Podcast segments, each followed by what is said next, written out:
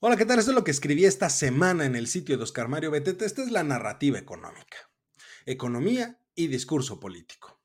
Decía el gran McCraft, cuidado con lo que se dice porque nunca se sabe quién lo va a escuchar. A ver, hace algunos días fue noticia relevante en los medios de comunicación los resultados de nuestro país en la prueba de PISA.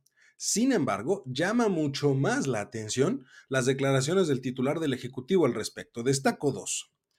Eh, Primero, nosotros ni los tomamos en cuenta porque todos esos parámetros se crearon en la época del predominio del periodo neoliberal. Y segundo, dijo, es como si yo tomara en cuenta una opinión del Fondo Monetario Internacional o una encuesta de GAISA o un editorial de Reforma o leyera algún libro de Martín Moreno, Safo. Esas fueron las dos declaraciones que dio. Ambas podrían haber pasado desapercibidas si usted que me ve y me escucha o yo las hubiéramos dicho. Pero el problema radica en que fue quien ejerce la titularidad de la jefatura de Estado de nuestro país quien las pronunció y además en una conferencia que tiene alcance nacional. ¿Cuál es el agravante de esto? Muy sencillo. A ver, vamos a recordar que el discurso político no es simplemente un ejercicio retórico, sino una herramienta fundamental que influye directamente en la economía de un país la congruencia entre lo dicho y lo hecho, así como la veracidad de la información comunicada, se convierten en activos económicos valiosos que impactan en la confianza de los mercados y de los inversionistas. La congruencia entre las palabras y las acciones gubernamentales es esencial para construir y mantener la confianza entre los ciudadanos y los inversionistas. Cuando existe coherencia entre lo prometido y lo ejecutado, se fortalece la credibilidad del gobierno, generando entonces un ambiente propicio para la inversión y el desarrollo económico. Por el contrario, la falta de congruencia puede sembrar la desconfianza y la incertidumbre, ahuyentando a potenciales inversionistas y afectando la estabilidad económica, algo que ya sucedió en nuestro país. Recuerden que siendo candidato a la presidencia el actual titular del Ejecutivo, prometió que en su gobierno el crecimiento económico sería del 4%. Sin embargo, cuando los datos revelaron lo contrario, producto de sus malas decisiones de inicio, entonces el indicador de crecimiento se volvió algo sin importancia, neoliberal y que no valía la pena considerar, hasta que fue algo que pudo usar a su favor. Entonces el indicador fue útil, certero y creíble.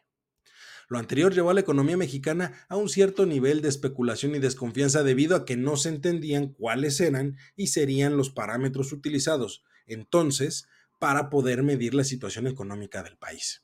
Si bien los mercados y los inversionistas responden de manera sensible a la información que circula en los medios, otorgan especial importancia a la proveniente de la autoridad gubernamental pero la constante desvalorización de la información por parte del gobierno socava la credibilidad, genera incertidumbre y reticencias en torno a la estabilidad y la seguridad de invertir en un país.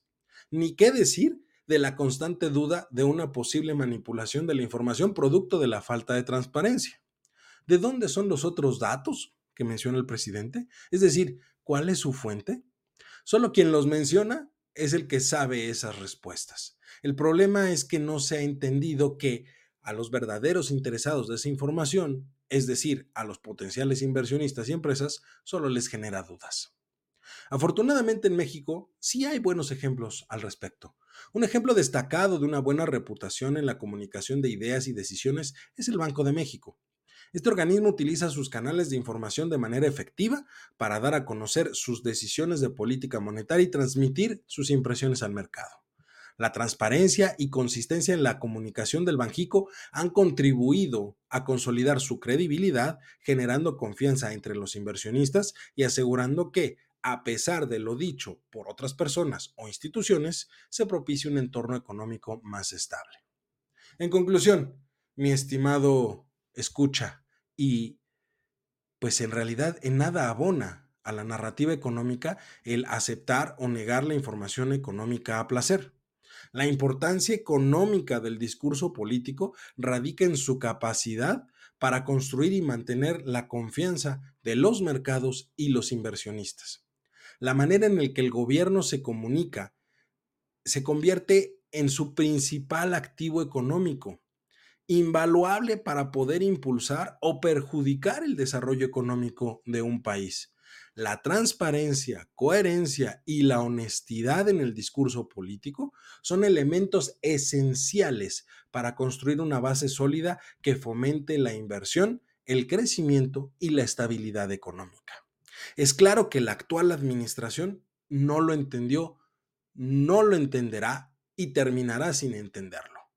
Ojalá que las dos precandidatas a la presidencia sí lo tengan claro. Yo soy Eduardo López y esta fue la narrativa económica de esta semana.